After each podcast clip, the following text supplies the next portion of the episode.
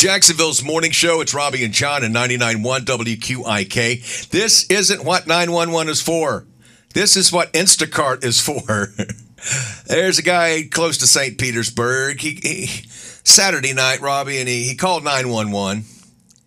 And he called 911. They wanted to know what the emergency was. Right. And he asked him to bring his girlfriend some candy, Oh, Spe- specifically Sour Patch Kids. yeah. Uh, where are you at, sir? So we can come get that candy to you. Well, the cop showed up to his place.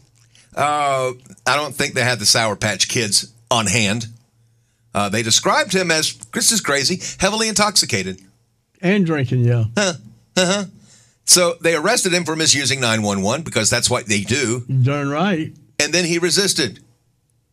So, you know, that never really bodes well after the resistance. Why do you ever resist the law? They're the Floridians.